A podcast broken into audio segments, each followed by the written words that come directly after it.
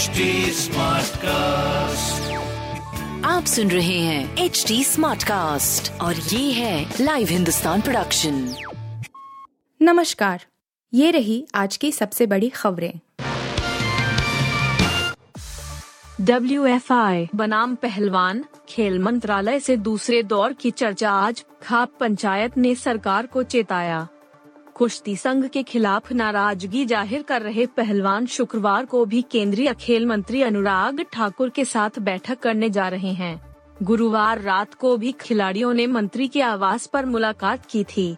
कहा जा रहा है कि सरकार की तरफ़ से खिलाड़ियों को कार्रवाई का भरोसा दिया गया है। World champion Vinesh Phogat Olympian Bajrang Punia समेत कई बड़े खिलाड़ी डब्ल्यू एफ़ के अध्यक्ष ब्रिजभूषण शरण सिंह के खिलाफ प्रदर्शन कर रहे हैं। गुरुवार को हुई बैठक को लेकर आधिकारिक तौर पर कुछ नहीं कहा गया है। शुक्रवार को भी दोनों पक्षों के बीच चर्चा जारी रहेगी। पहलवानों और खेल मंत्री के बीच दूसरे दौर की बैठक सुबह आठ बजे शुरू होगी। खबर है कि केंद्रीय मंत्री ठाकुर ने खिलाड़ियों को भरोसा दिया है कि दोषी पाए जाने पर फ़ी कोच या अधिकारियों के खिलाफ कड़ी कार्रवाई की जाएगी। ग्लोबल टेररिस्ट अब्दुल रहमान मक्की दे रहा सफ़ाई, कहाला देन से कभी नहीं मिला।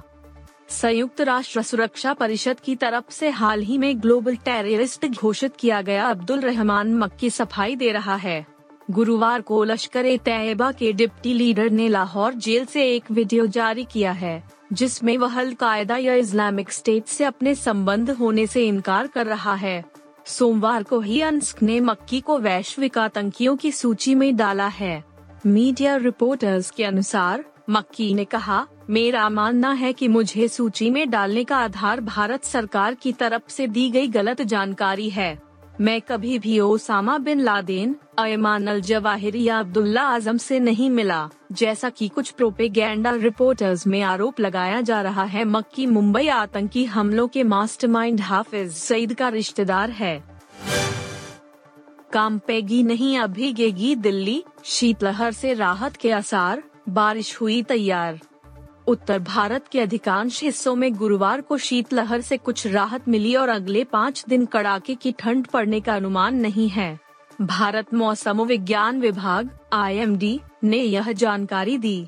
मौसम विभाग के अनुसार, गुरुवार को दक्षिण हरियाणा, पूर्वी राजस्थान, मध्य प्रदेश के उत्तरी भाग और बिहार के कुछ इलाकों में शीतलहर का प्रकोप बना रहा।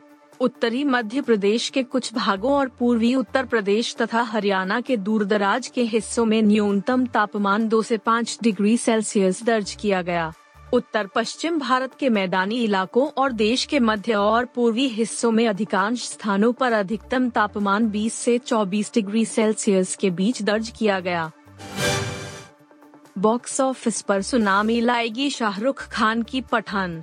19 जनवरी तक बुक हो गए इतने lakh advance tickets Pathaan advance bookings Bollywood actor Shahrukh Khan Deepika Padukone और जॉन एब्राहम की अपकमिंग फ़िल्म पठान को लेकर ट्रेड एनालिस्ट का अनुमान है कि ये फ़िल्म बॉक्स ऑफ़िस पर सुनामी लाएगी और बड़ा इतिहास रच सकती है। फ़िल्म को लेकर दर्शकों के बीच जोरदार क्रेज है और पठान की एडवांस बुकिंग भी तेज़ी से जारी है। क्रिटिक व ट्रेड एनालिस्ट तरन आदर्श ने ट्विटर पर पठान के एव डांस बुकिंग की जानकारी दी है। तरन आदर्श ने नेशनल चेन्स का बुकिंग स्टेट्स बताया है। एडम जैम्पा के नॉन स्ट्राइकर छोर पर रनआउट के विवाद के बाद एमसीसी ने इस नियम के शब्दों में किया बदलाव।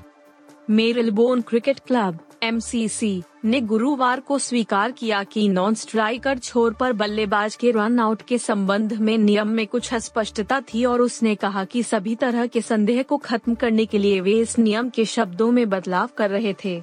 बिग बैश लीग बीबीएल में ऑस्ट्रेलियाई स्पिनर एडम जम्पा की घटना के एक हफ़्ते बाद नियम के शब्दों को बदला गया।